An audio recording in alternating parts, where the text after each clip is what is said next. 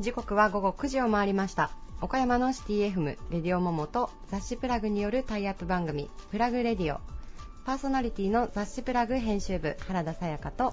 同じく編集部の堀井孝之です。こんばんは。こんばんは。はい、えー今日が9月最後の放送ですね。はい。9月のもう28 29日？29日ですよね。あれ？今29日ですね。はい。すいません。失礼しました。はい。年もあと3ヶ月くらい。あですね。そういえば。今年何しました？ホーリー君あでもホーリー君結構大きい出来事ありましたね。そうですね。今年は。あの、転職という。転職というね、はい、大きなきっかけがありまあました、まあ大きな節目がありましたよね。はい。どうですか？転職して、えっ、と今半年？弱ぐらい？そうですね。ですかね。いや、新鮮ですよね。やはり仕事の内容がガラッと変わるので。なるほど、うん。それは純粋に？純粋に。どういうことですか？いや、本当に本当に。いや大丈夫なのかなと思って。ああ、全然、あの、楽しいですよ。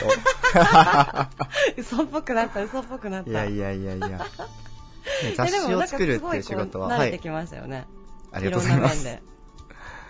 で。で新入社員をね、うんうん2回目、1回目の転職なのあで、2回目の新入社員感ってあ、そういう感じですね。。でもなんかあんまりこう新入社員感なかったですよね。まあそうですね、あの、もちろん転職なので、うんあの経験者ということそうですね。そうそうそう。まあそれもそれもいい経験というか。そうですか。そっかそっか。うんですね。その前前の仕事うんとはまたガラッと違う感じだったので、ああ、なるほど。ね、あの人数も少ないですし、はははははまあ、編集部、ね、うん6人くらいでこれうん作ってますけど、そうですね。もうちょっとであの53号も出ますね。そうですね。ね。いやなのであの今回ちょっと9月の最後の放送日ということで、はいあのずっとあの仕事とは何々だっていうテーマでお届けしてたんですけれども、ちょっと今回でその仕事とは何々だのテーマが最後になります。で今回もちょっと先週と引き続きあのリクエストトークということで、はい過去に放送させていただいたゲストのインタビューをちょっとあのリクエストの多かった方の分を抜粋してはいお届けしたいなと思っております。はい、よかったら皆さんもう一回皆さんのゲストの皆さんのトークお聞きください。はい。はい。今回のテーマは仕事とは何々だということでリーダーの皆さんにお仕事に対する哲学、思いそういったものをお聞きしております。リーダーたちへのインタビューには岡山で頑張る皆さんの明日への活力になるようなヒントが隠れているかもしれません。今回のゲストは岡山大学学長牧野博さん。IPU 環太平洋大学学長の大橋節子さん。株式会社井上専務取締役の井上祭さん。カーツ株式会社代表取締役社長の勝谷正和さん。株式会社ベルティス代表取締役社長の平井康弘さん。株式会社ジョンブル代表取締役社長の北川幸宏さんです。それではどうぞお聞きください。以上フリートークのコーナーでした.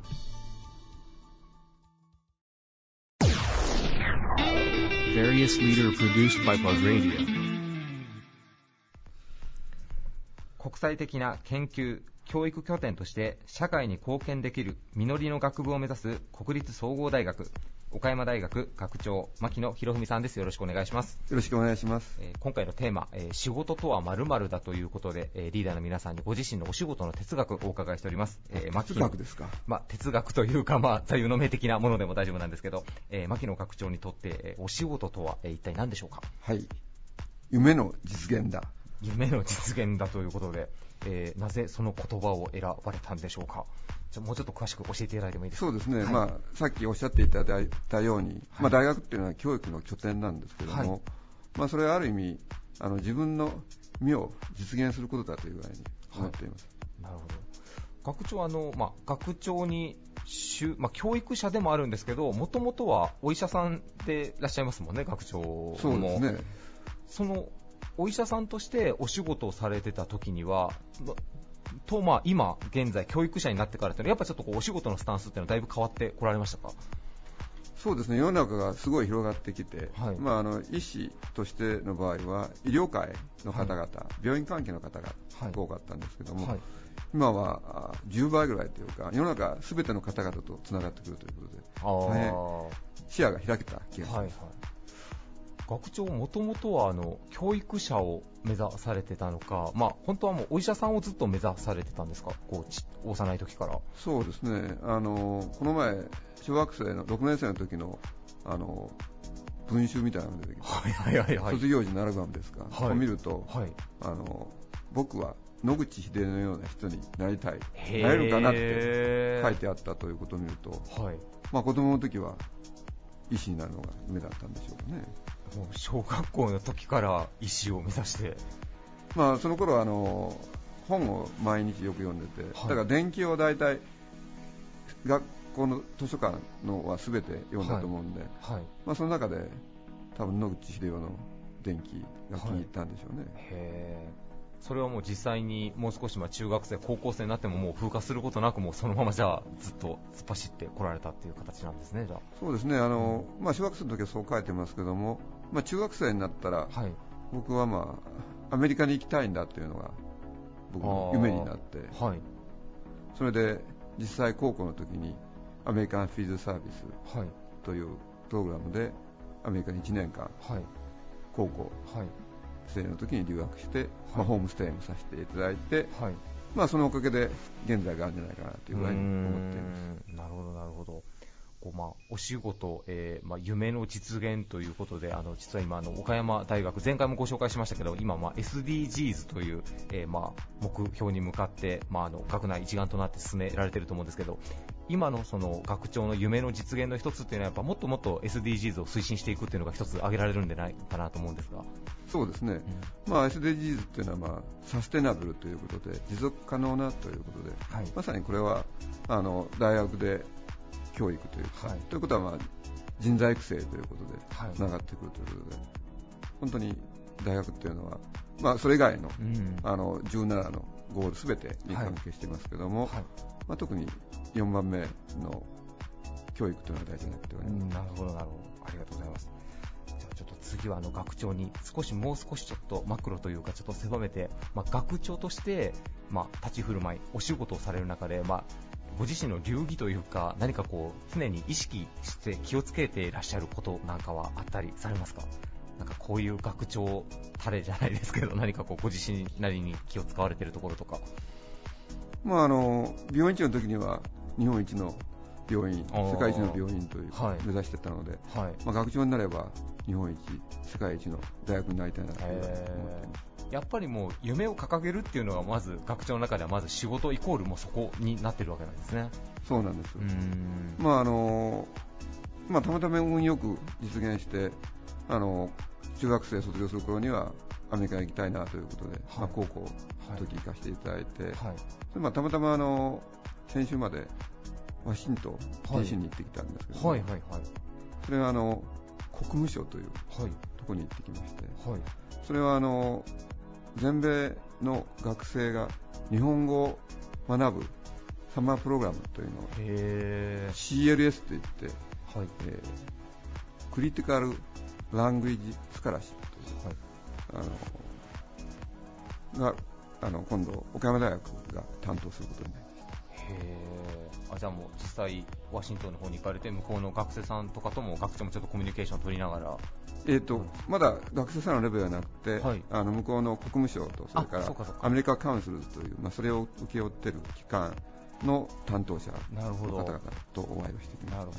じゃあまあそこの今ちょっとまあ下準備というかそこを今されてらっしゃるってことなんですね。た、はい、それでまあ言って嬉しかったのは、はい。まあ、さっき言ったアメリカンフィールドサービスであの高校生の時留学してたんですけども、はい。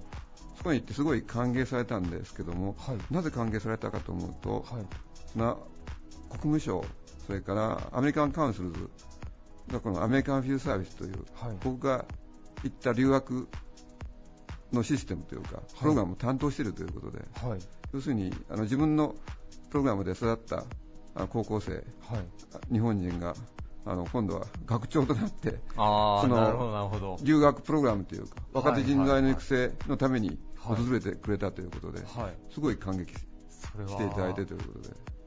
もう向こうの方もなんかやりがいを感じる瞬間だったかもしれないですね、本当にやってこられたことの。そうですね。だからやっぱりそれを次世代につなげていくっていうのが、僕の仕事私の仕事というか、なるほどなるほど、まあ、そういうあの世界のその人材育成のまあ拠点にな,、なる受け皿として、はい。まあ岡山大学にその全米ではい。えりすぐりの25人のはい。学生がはい。8週間岡山大学で日本語の勉強をすると、へまあなぜ岡山大学かなぜ岡山かということはえはい。重要なんですけども、はい。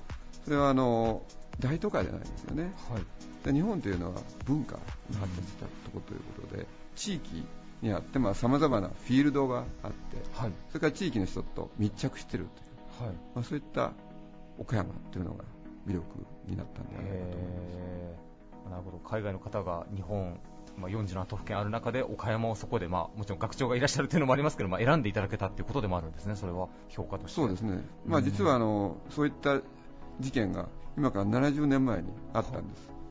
ああれですね、あのすみません、前回ご紹介したトゥトゥービレッジのあの本のあれですね。そうですね、はいはいあのアメリカフィールドステーションといって、はい。まあ、戦後、ダグラス・マッカーサーが、はい。あの日本を統治することになったんですけども、は日本をよく知ろううん。と、日本の典型的などこかということで、まあ、稲作も盛んで文化があって、うん。人々が協力的だった、はい。その岡山でということで、はい。それが第一弾で、70年経った今、この全米のこの優秀な学生がはい。どこで勉強するか、また岡山が選ばれたということで、まあ、新しい人材育成、はい。これぞまさに SDGs だそよね、考えて。います。70年経ってまたっていうのがなんかもう話としてもできすぎた感じがしますね、はい。なんか学長、本当に。いや実はあの今年度というか、はい。えー1919年は岡山大学の創立70周年の年にも当た。りまもう全部、点と点が全部線でつながりましたね、本当に。へー楽しみ。それは学生さん来られて、まあ、あのもちろん語学をベースに勉強いろいろされるんでしょうけど、岡山大学の学生さんとかともやっぱコミュニケーションを取りながらされる感じですよね。はいなんかこう当然そうしないと来ていただいて意味もないですし、うん岡山大学の学生のみならず地域の方々とつながってまあ、できればホームステイはいなんかもしていただいて、はい来た時だだけじゃなくて、い。その後もずっと岡山の方々とつながっていく。それが大事じゃないかと思いますしまあ、ぜひあの岡山が気に入ってあ学部学生であれば大学院は岡山大学に行きたい、はい。その場合もっと輪が広がると思いますし。まあ、このプログラムはあ将来の日米関係の、はい。まあ、キーとなるような人を育てるプログラムにつなにつながっていくというふうに思っているので、まあ、そういった意味でもだんだんだんだんだん岡山大学のアルミナイのメンバーがはい。それも全米えりえりすぐりの優秀な方々がはい来られるということで、はいすごい楽しみにしています。でも、学長なんかあれですね、ちょっと、責任も重たい感じもしますね。なんかそう考えると、なんか、その辺は別に気負われることも、よりはまあ楽しみの方が大きいですかね。そうですね、まあ、自分が今までやってきたことというかうん、留学をさせていただいて、まあ、皆さんに育てていただいた、はいまあ、それがある意味、恩返しするいい機会ですし、はい。まあ、岡山大学がそういったあこのヤン、えー若手人材育成の拠点となるというのは、はい非常に今、グローバルな時代にとっても。重要なことだとはい思っています。なんかもう学長といつもお話をお聞きして思うんですが、岡山人ってもっとこうね、グローバルな視点で見て、もっと自分たちの地元にもっと誇り持っていいような気がしてきますね。なんかそうやって選ばれるっていうことはそう本当に。なんですよ、うんまあ、そんだけ岡山っていうのは魅力があるとうん思思っています。はい、なんか訪れる学生さんたちも、まあ、それだけ優秀な方がいらっしゃるんで、まあ、岡山でね本当にいい思い出作っていただいて、また母国に帰ってなんか宣伝とかしていただけたら、すごく波及効果もなんかありそうですね、ちょっと打算的ですけど。いやいや、それはもう将来、あのアメリカを背負って立つ、まあ、はい特に日米関係においては、人材になっていくと思うので、はい、本当にありがたいというか、うん嬉しい話だと思います。はい、ありがとうございます。えー学長あのご準備もろもろ含めて大変だと思いますけど、あのぜひ頑張ってください。はい、まあ、これかはいらしっかりはいしたプログラムを作って、皆さんにはい充実したあの学習はい環境を提供できればというふうに思っています。はい、ありがとうございました。えーゲストは岡山大学学長の牧野博文さんでした。ありがとうございました。ありがとうございました。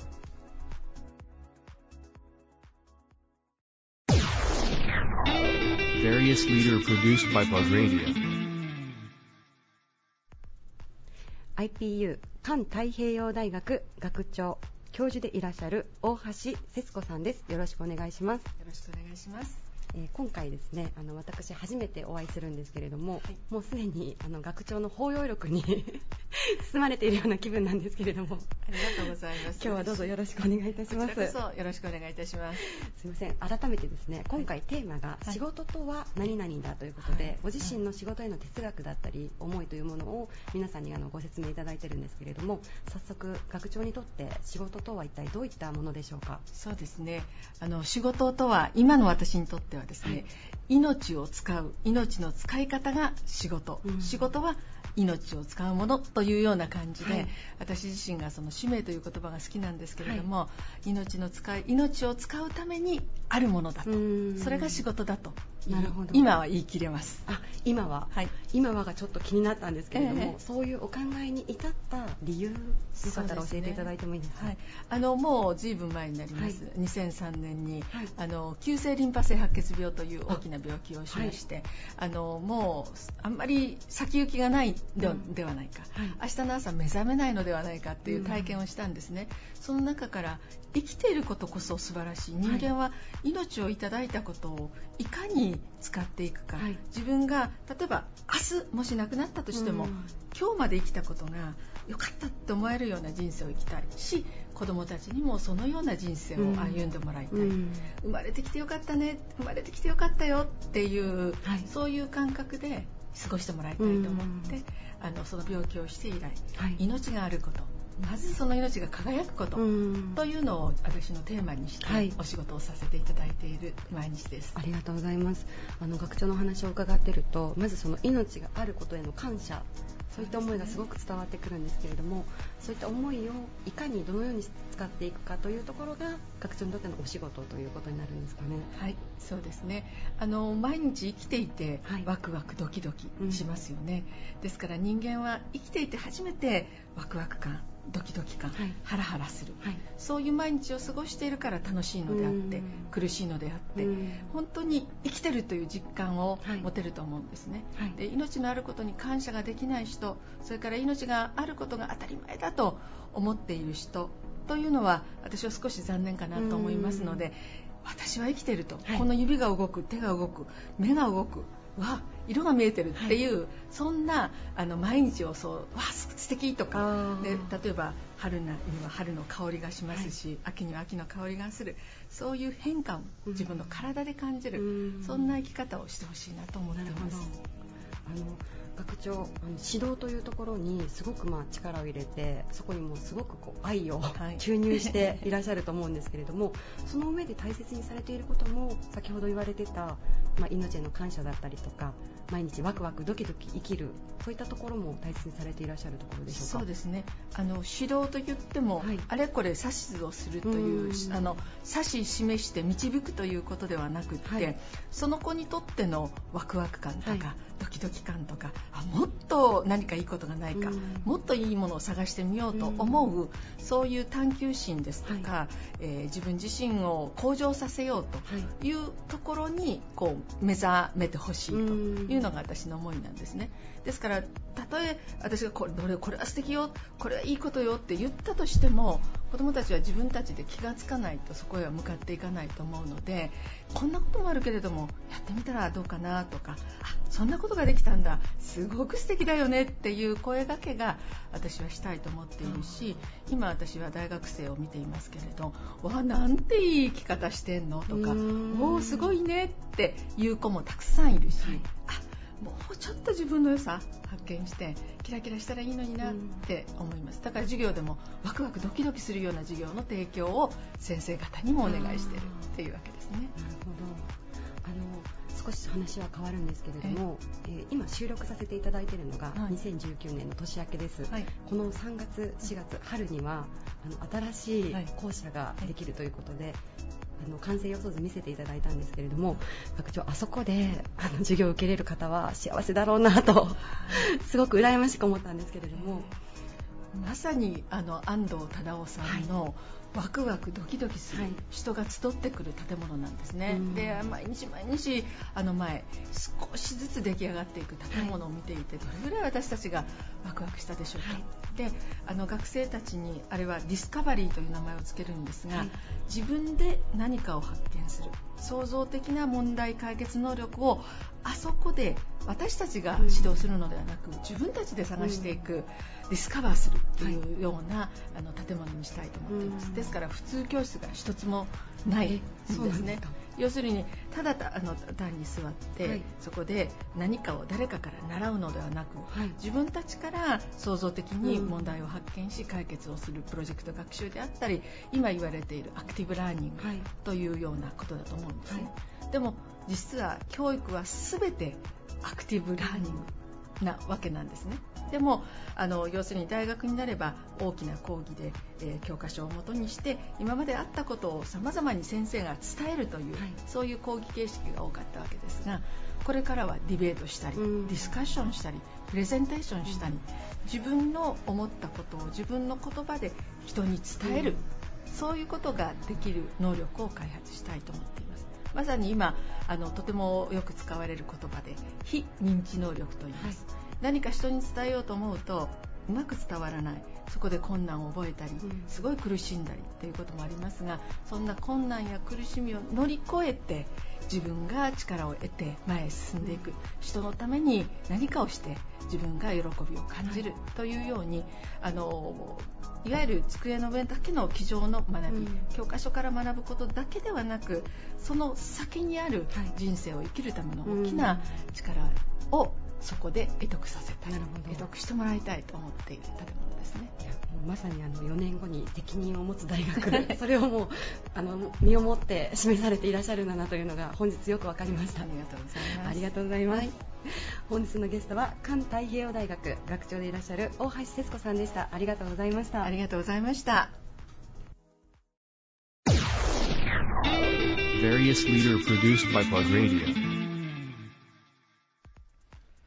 創業106年を迎えた岡山県南エリアを中心にエヴァホールなどの総裁ホールを展開する大手葬儀社株式会社井上専務取締役の井上祭さんです。よろしくお願いします、お願いします。えー今回のテーマ、えー皆さんに、えー私にとって仕事とは〇〇だというふうにご自身のお仕事の哲学を教えていただいてますが、えー井上専務にとってお仕事とは何でしょうか？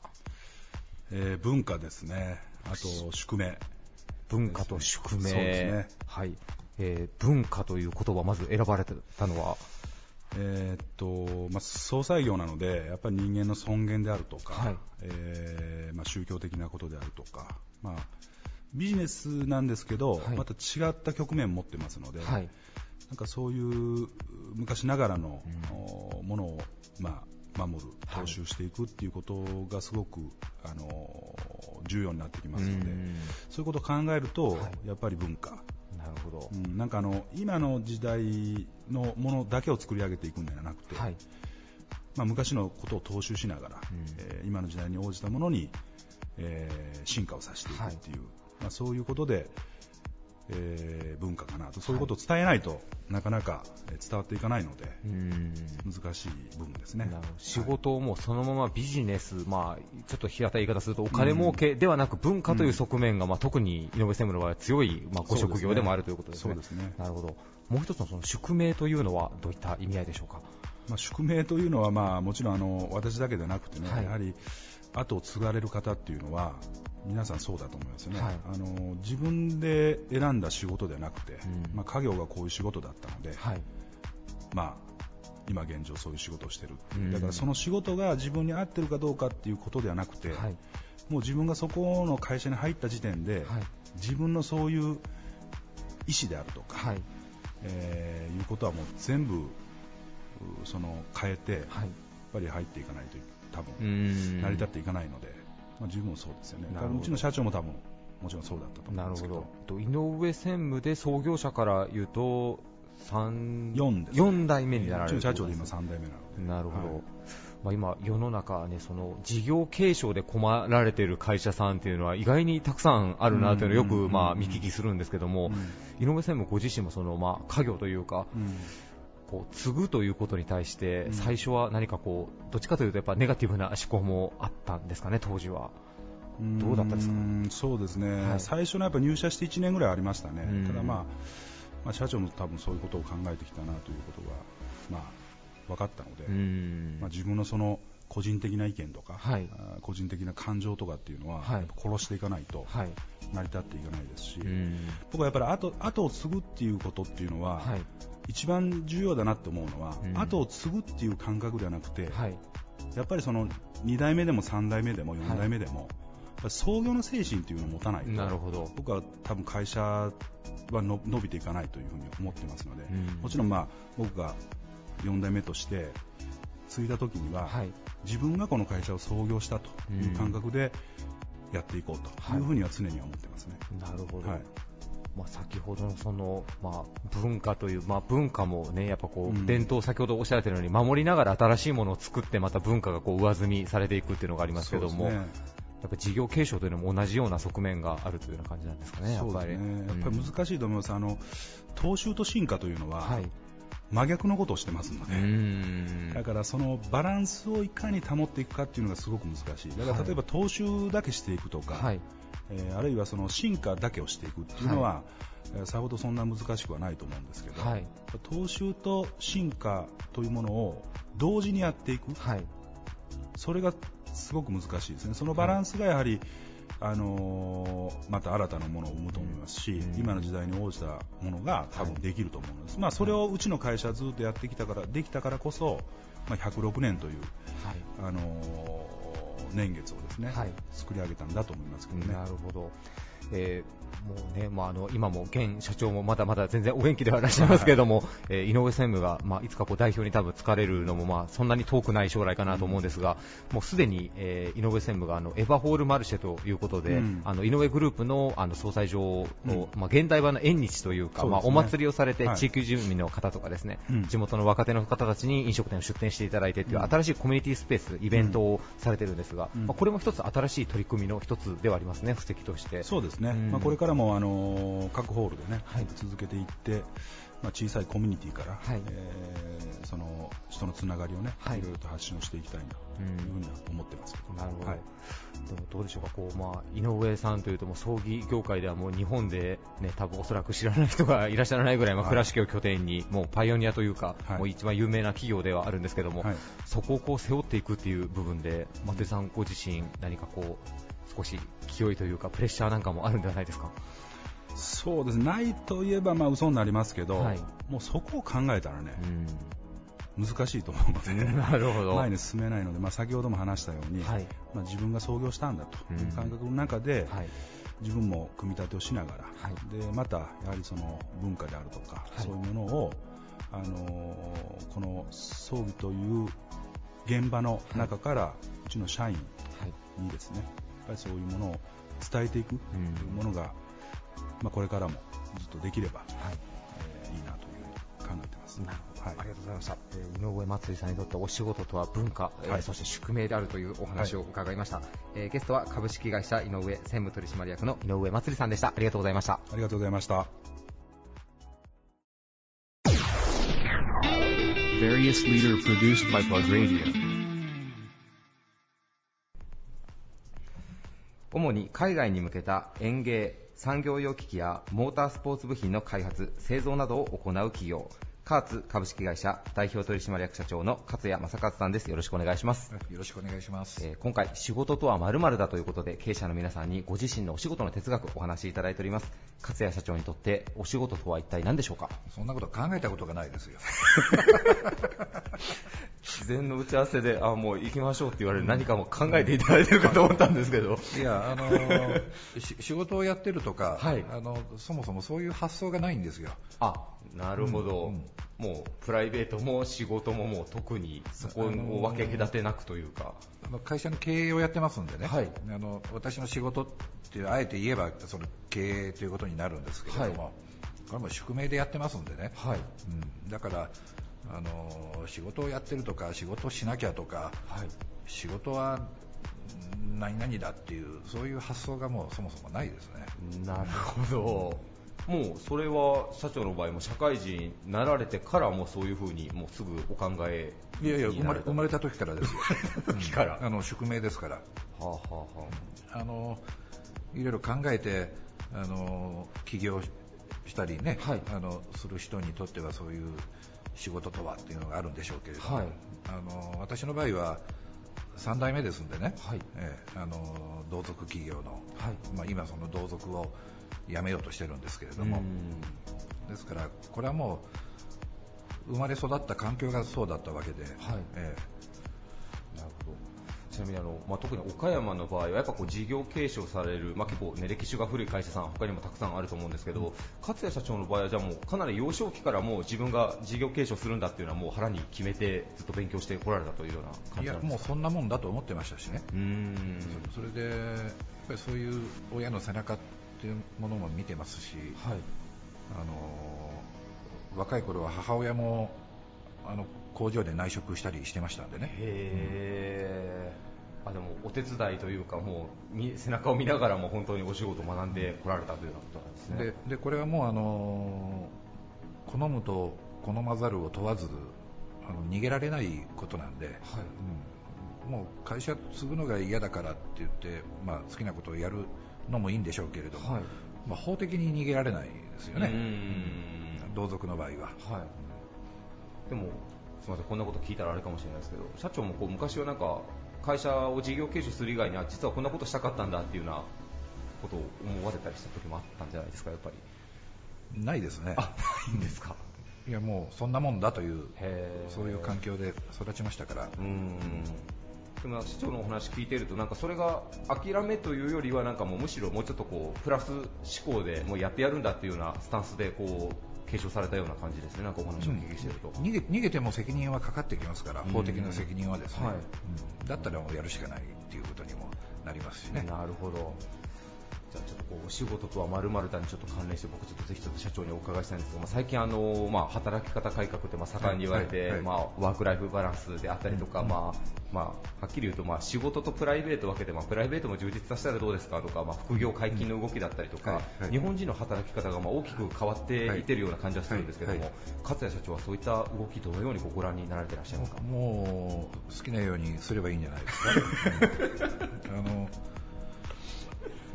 まあ、働き方改革ということになってますけれども、はい。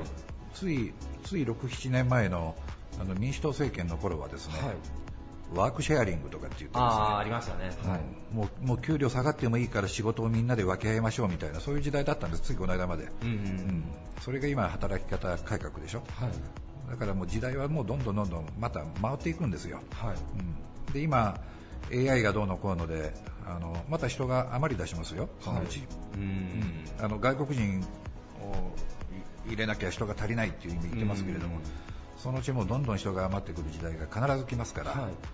まあ、その時にどうするんですかっていう、まあ、それはその時に考えればいい話なんでしょうけれども、銀行がオーリストラをしますよね、はい。この先ね、はい。みずほ銀行なんかがうん。発表してますし、はい。あとスーパーやコンビニがもう人がいなくなりますよね、はい。もう全部無人化、うん、そうですね。もうアメリカなんかも急速に無人化が進んでますからね、うん。あのセキュリティの問題もありますしね、はい。あのアメリカの場合は深夜営業の場合危ないですから、はい。ですから無人レジどころかもうもう完璧にもう今あれですよ。もう万引きするみたいにあの勝手に商品を取ってですね、はい。そのままゲートくぐればもう決済が終わってるわけですからねそうなったらもう大量に人が余り出す時代が来るわけなんです。まあ、そういった時代の中でも、まあ、カーツさんが製造されている製品っていうのは、まあ、今後も絶対、まあ、需要がなくなることはもう絶対ないものではあると思うんですけども、こう2019年、カーツさんとしてはこうどのようにこう目標というか指針掲げていらっしゃるんでしょうか。あのーなくなることはないんですけれども、は今大きく変わろうとしてるんですよね、よはい世の中が。はい。あのまあ、車でいうと EV シフトって言って、あの電動化が今急速に進んでるわけなんですけど、はい。まあ、これはいい悪いは別にしてですね、はい。でそそんな中で、あの我々もエンジンを扱ってますので、はい。あの我々の業界もお EV シフト、まあ、車じゃないんで EV とは言いませんけれども、はい。あの電動化に大きく今、舵を切っていってるわけなんですね、はいはいそんな中でエンジンがですね、はいえーどういうポジショニングを占めていくかということを、まあ、この1年でですね、はいえー見極めて、えー大きなあの方針を立てないといけないなそういう年かなと思ってます。なるほど。ちなみにあのねあのあれです。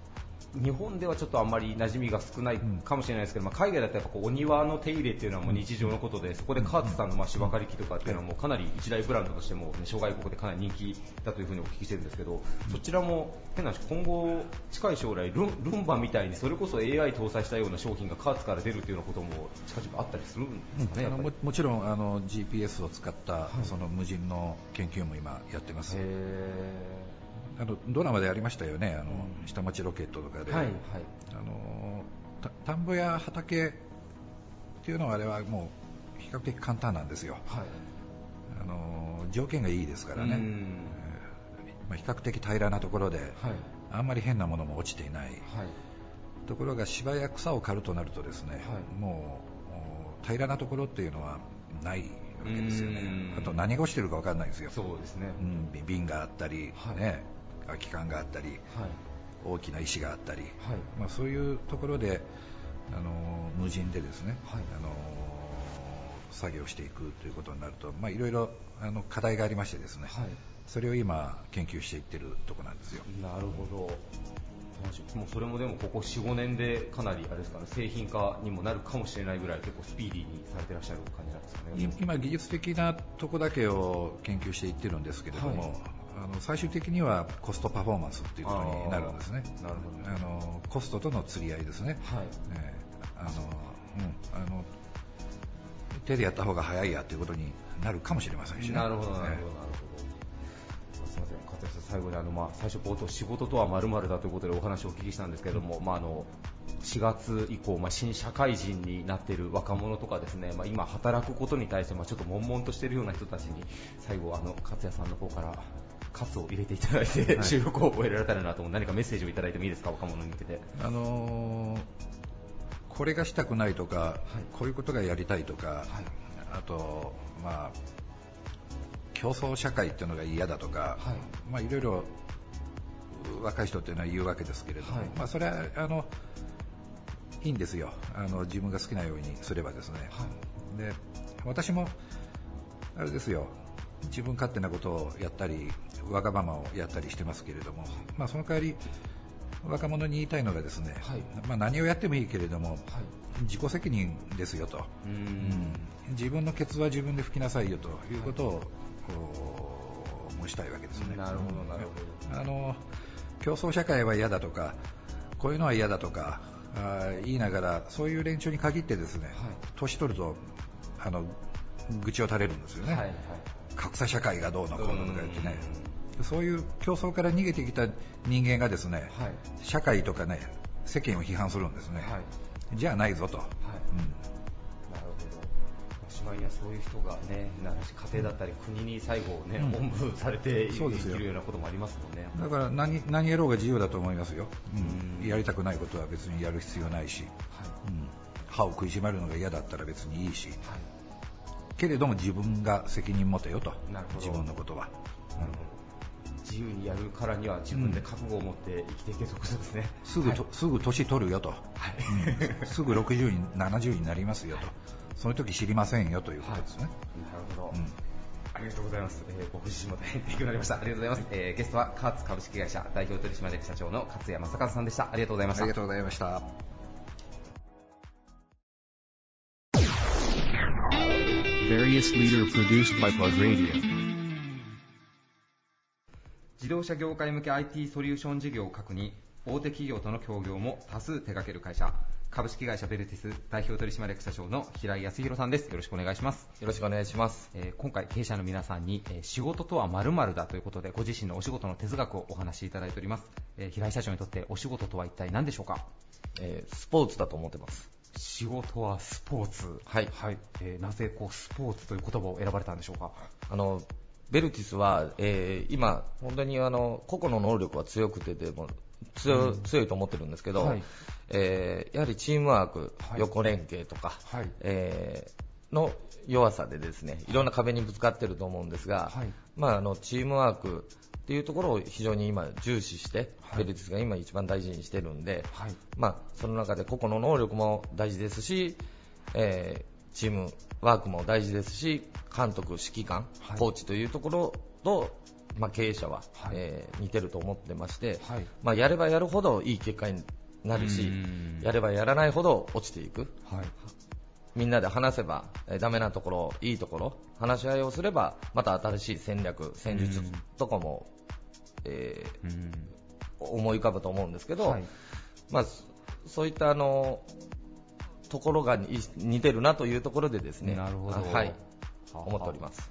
なんか IT の業界でいうとね、やっぱこうベンチャーの方って、まあ、最初はフリーランスでご自身で始めてっていうのがありますけど、やっぱこう組織にしてどんどん事業を大きくしていこうっていうなると、やっぱこうチームワークの大切さっていうのは社長も実感してらっしゃるって感じなんですね、やっぱり成長にしたそうですね、うん。あの会社がまだ50人未満の時はい、は、えーやはりあのここここで、はい。ガンガンガンガンこう取れる仕事を取って、はい。こなせる仕事をこなしてたということなんですが、はい。やはりあの今の、えー会社規模になってきて、はい、やはりあの大手のはい、お客様からのお仕事が非常に増えてききてるんですが、はい。やはりここここじゃもう対応しきれなくなってきて、あのチームワークでしないと、うん。えー大きい仕事を今後も取れていけないとはい、いうところを非常に痛感してますね。なるほど、はい。平井社長はじゃあこうスポーツということでいうと、まあ、監督になられると思うんですけども、はい。監督としてこう一番大事にされている方針というか、はい。そういったところをちょっとお伺いしてもいいですか？まあ、あの一人ずつのですね、はい。あのすまあ、選手のえ状態とかもはい。把握しながら、はい。えーどういうチーム連携がはい。一番パフォーマンスを出すのかうとか、ん。まあ、そういったところをあの常に考えて、はい。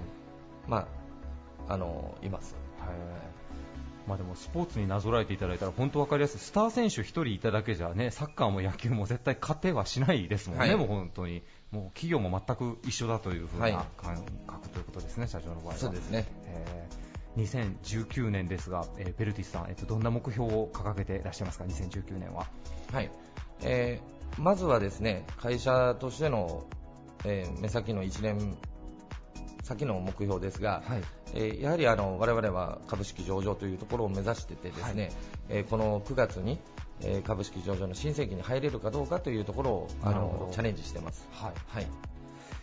上場っていうと岡山、まあそんなに上場されてる会社さんがないですけどやっぱ上場っていうものに対してもやっぱチームワークっていうのはやっぱこう見られてるっていうふうにも感じられたりしますか？はい、あの非常に重要だと思いますね。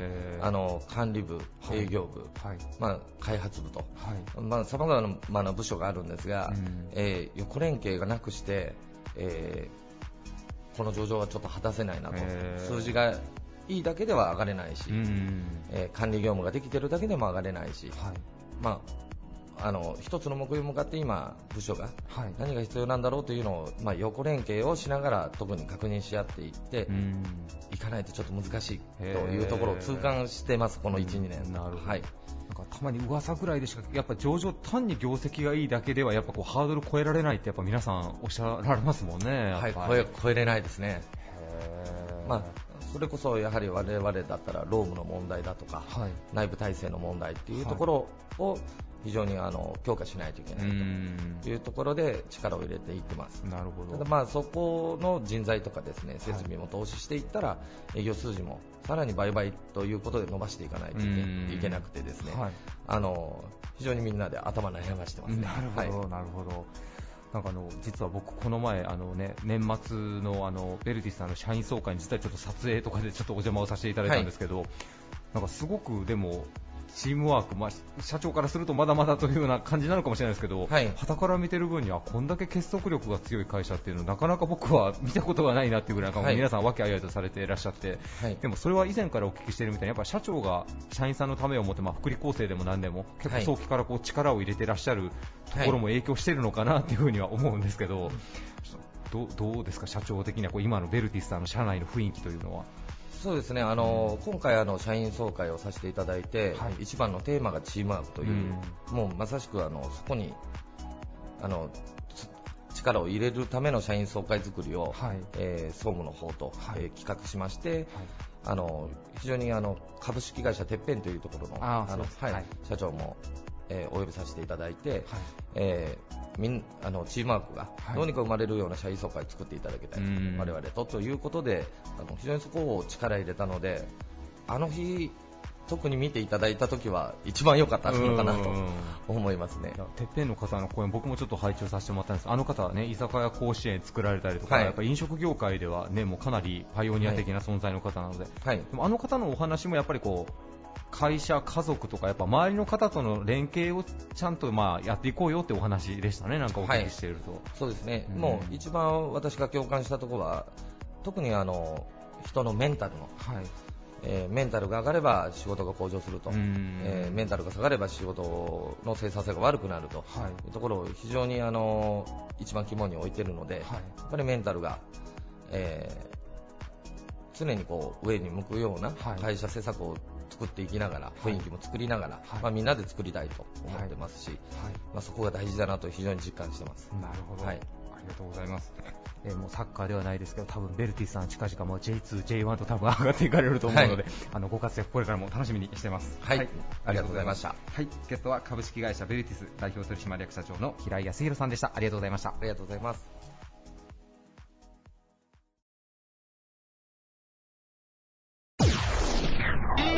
Various leader produced by Plug Radio. ジーンズをベースに全国へ展開するアパレルブランド、ジョンブルを経営する企業です。株式会社ジョンブル代表取締役社長の北川幸宏さんです。よろしくお願いします。よろしくお願いします。えー今回のテーマ、仕事とは〇〇だということで、経営者の皆さんにご自身のお仕事の哲学お話しいただいております。えー北川社長にとってお仕事とは一体何でしょうか？はい。えーなかなか難しい抽象的なお題なので、そうですね、考えたんですけども、うんまあ仕事とは、えー楽しむものだ。はい。で、どうでしょうか？なるほど。えーそイのージーですかね？いやいやいやいやいや、その言葉に行き着いた、えー理由というか、なぜその言葉を選んでいただいたかというあたりをもう少し詳しく教えていただいてもいいですか？はい。まあ自分自身のここまでの、まああの、ある意味、えー60歳ももう間近になって、仕事も仕上げる時期ではある中で、はい。まあいろいろ振り返ったりとか、まあ特に初子というか一番最初のこととか思い出したりとか、はい。そういうところからちょっと生まれたんですけど、はい。やっぱりまずは、えーまあ若い人へ向けてというちょっとあー思いも入ったかもしれませんけど、はい。まず最初ってやっぱり、えー熱中？うん。すること、熱中できるかどうかとか、はい。えー好きであまあ、そのためには好きであるっていうことがはい。すごく重要で、えーあるのではないかなというのはちょうどあの先々週だか、えー入社前研修がありまして、はい。若い方たちが今の学生さんに向けて、えー発したメッセージでもあるんですけども、はい。はい。まあ、その辺はちょっと今が念頭に上がってきて、はいえーまずやっぱり楽しむものってことが一番大事なことなのかなっていうなるほどこ。仕とで事。はい、社長ご自身、やっぱりその若い時からやっぱファッションっていうのがやっぱ一番楽しむものの一つであったというか、好きな分野であったんですか、やっぱり？そうですね、まああのそこはやっぱり時代が変わってきてとかいろいろあるかもしれませんけど、はい我々の時代ってもう音楽か、はい。車か、はいファッションしかやっぱりあのないぐらいやっぱり誰に聞いてもその3つのうちの少なくとも1つは好きなもので上がった時代だと思うんですよね、えー若い頃ってだから今から何年前になるのかな、うん。えー35年前になるのかそんな40年前になるのかになりますけど、はい。そういう時代感ではありますけどもはい。社長のその学生時代というと、まあ、バンとかの時代よりは、アイビーより少し後になるんですかね。あ後です、後というか、えーっと、中学生ぐらいで、はい。えーまあ、ファッションに目覚めた時にはもちろん、えーバンとか IB、はい。まあ、当時はあの雑誌もメンズクラブしかなかったですからね、あ,、はい。はいまあ、あの田舎、まあ、つ岡山県津山市ですけども、はい。まあ、メンズショップでやっぱ IB しかなかったりとうかん、えーやっぱり周りの友達含めてそこからトラッド IB からファッションに目覚めたっていうのは、まあ、その頃の時代感だとは思いますけども、なるほど、はい社長ご自身こう、まあ、その実は、ね、同じ立命館大学の大先輩にはなるわけなんですけども、はい。はい、大学の時ぐらいから将来アパレルの道に進もうっていうのはどのくらいで社長ご自身決めてらっしゃったんですか？それは全く考えてなかった。ただ、えーまあ、先ほど言ったように音楽も好きだったし車も好きだったし、はい。車乗り回して遊んでばっかりいたんですけども、はいえーファッションも、まあ、とあのその後に DC ブームやっていきますけども、はい。あのそれこそあの傷だらけの天使のメンズビギの竹先生から始まって、はい。まあ、DC のスタートの時で、えーまあそういう好きなブランドを追っかけてましたし、はい。あーまあ、お金ないながらもねその貧乏学生ではあったんですけども、まあ、ファッションは好きでした。ただそれを仕事にしようとは思ってなかった、でも、まあ、就職ってことを考えた時にやっぱりまずは、まあ、最終的にはやっぱり自分で独立起業というか、まあ、今で言うと起業ですけども、はい。まあ、少なくともあのサラリーマンではなくて自分で何かをやろうっていう、はい。あのマインドそこだけはちょっと明確にあったので、はいまあ、とりあえずやっぱり好きなことからうん。スタートしたらいいのかなと思って、実はその就職活動も音楽から、まあはい。あのファッションで言うと、えー今言ったメンズビギとか、はい。あの会社をもしたりとか、はい。えー東京行って音楽レコード会社行ったりとか、はい。えー車のあの車ってモータースポーツが好きだったので、はい。まあ、JAF とか、はいはいはい。あの企業研究に行ったりとかはしてたんですけども。へ結果的にその京都に先ほどねおっしゃられたはい。立命京都にいて、えー私はまあその津山県北の人間でしたけど、はい。あ県南倉敷小島にあジーンズあこんな産業があったんだと、うん。とたまたまその頃そういうまあ DC ブームの、えー流れも含めた中でのそのまあ、今のそのジョンブル私が入社したジョンブルに、はい。ちょっとヒット商品がありまして、はい。それをもか購入して持っていたと、はい。あジョンブルって岡山だったんだなと、はい。まあ、そういうところをきっかけに入社したっていうへー。のがはい。えちなみにその北川社長が持たれてたヒット商品っていうのは何だったんですかあそれは当時流行ったパラシュートパンツってまあ、今でミリタリーとか、はいまあ、デザイナーブランドの、まあ、ちょっとデザインパンツとか、はい。それが融合したもの、はい。とか当時はスーパーカジュアルって言ってちょっとイタリア系の、はい。あボールとかクローズドとか、はい。ああいうのも出かけてきた頃ですけどなんかそういうことも、そういう時代感の中での、えーデザイン系のはい。カジュアルパンツはい。の、えーヒット商品ですね、へー。ブルージーンズではなかったんですうね。はいじゃあそれを結構持っててじご自身も気に入ってたのが結構決め手になったというか。そうですね、ああこれあのブランドなんだ、あこんな、その時にはその解明的というか、はい。い、けてる商品と思ってたのでそれを作ってるブランドが、あ岡山、東京なので岡山にあるんだと。うん。いうのは、ある意味衝撃でしたし、はい。まあ、もちろんジーンズも好きだったんですけど、はい。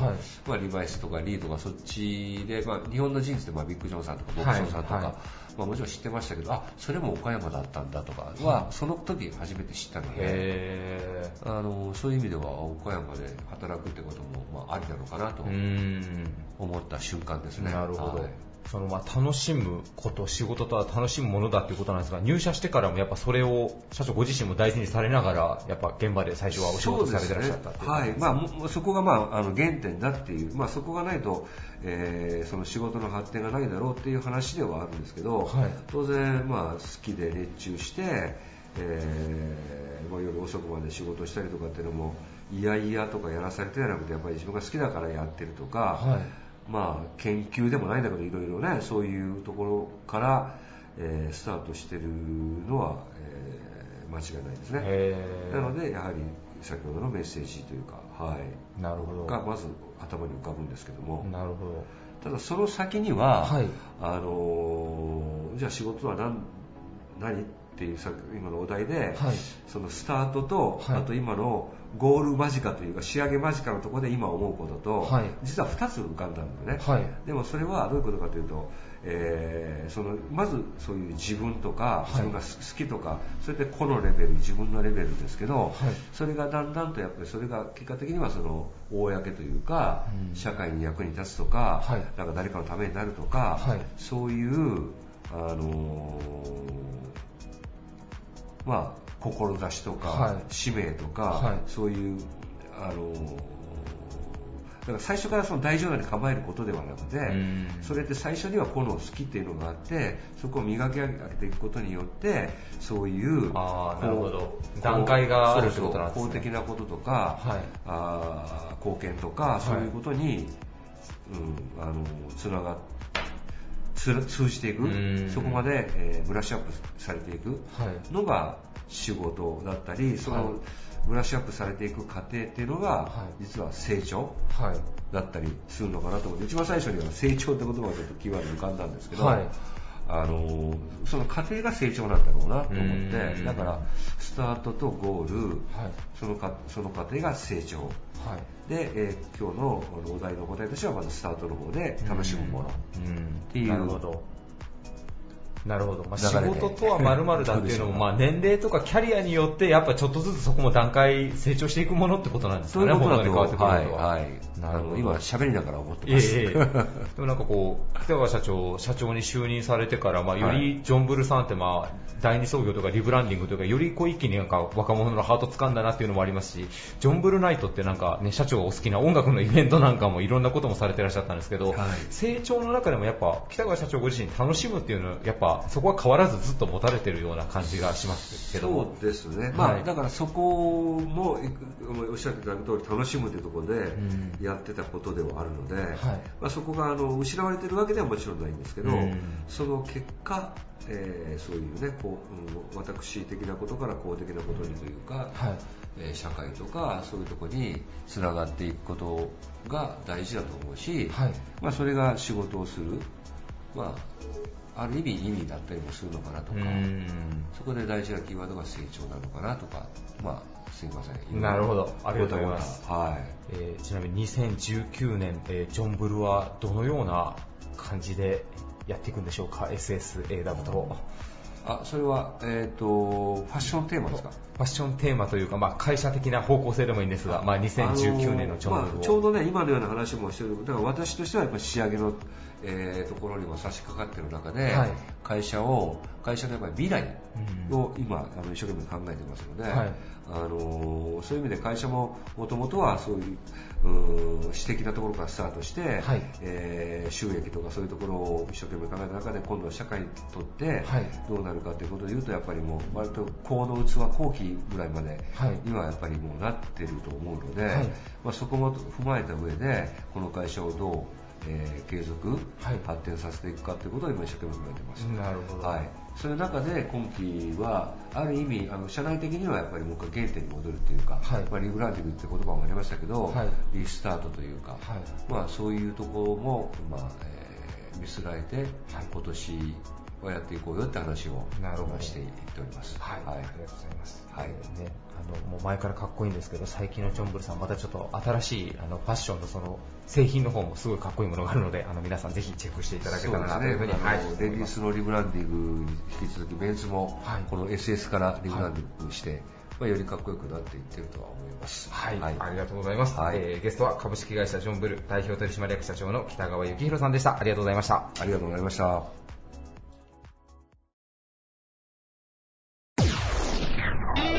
Various leader produced by Plug Radio.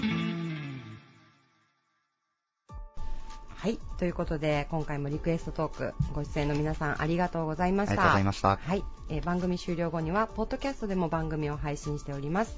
今回の放送分、過去の放送分ということで、ポッドキャストも過去の配信のものを検索していただけたらと思います。はい。はいえっと、プラグの Facebook でもあの配信状況をお知らせしてまいりますので、こちらもぜひチェックをよろしくお願いします。次回からの10月の放送ということで、テーマもちょっと変わるんです。はい。はい、えー、あなんだったかな忘れられないアドバイスですね。